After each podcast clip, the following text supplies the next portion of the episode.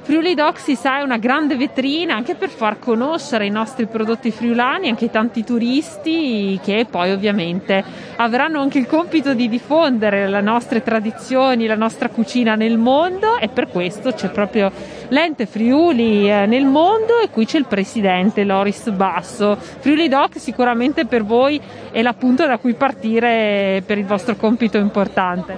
Ma è sicuramente un piacere, un onore oggi rappresentare l'ente Friuli nel mondo per in questa bellissima manifestazione che da tantissimo tempo è il centro, la capitale dell'enogastronomia. Ma uno dei compiti dell'ente Friuli nel mondo è quello di essere vicini ai tanti friulani emigrati. Noi abbiamo oltre 20.000 tesserati, ovviamente con la nostra organizzazione, che rappresentano 160 Fogolars Furlans in tutti i 5 continenti.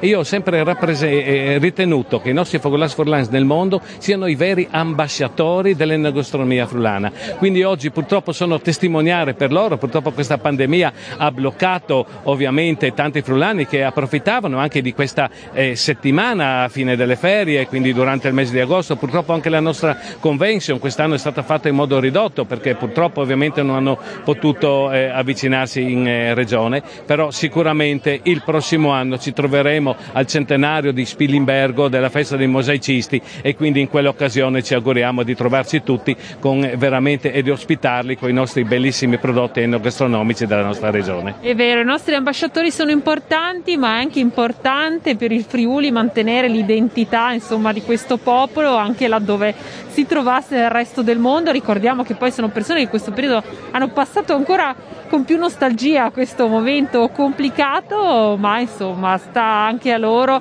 il portare avanti le nostre tradizioni qui in Friuli, ma anche nel resto del mondo, Presidente. Ma sicuramente noi questo anno difficile, in questi 2 anni ormai difficili, cerchiamo di mantenere queste relazioni. Ovviamente al di là delle dirette streaming di Facebook e quant'altro, abbiamo appena terminato, ma sicuramente ripartiremo con una trasmissione che è stata molto apprezzata, che è quella la rivisitazione delle vecchie osterie friulane, ma in modo particolare col Comitato Difesa Osterie Friulane, che è presente anche a Friuli Doc. Noi assieme a loro abbiamo individuato quelle vecchie osterie che nella storia hanno salutato i friulani che si sono emigrati, e hanno salutato i loro amici, le loro famiglie, le loro fidanzate. Queste osterie ci sono ancora quei stessi banconi, nei stessi luoghi, con la seconda, terza generazione di gestori, ma il motivo di questa trasmissione ancora è di dire che ci sono ancora e sono aperte e sono pronte ad attenderli e ad ospitarli.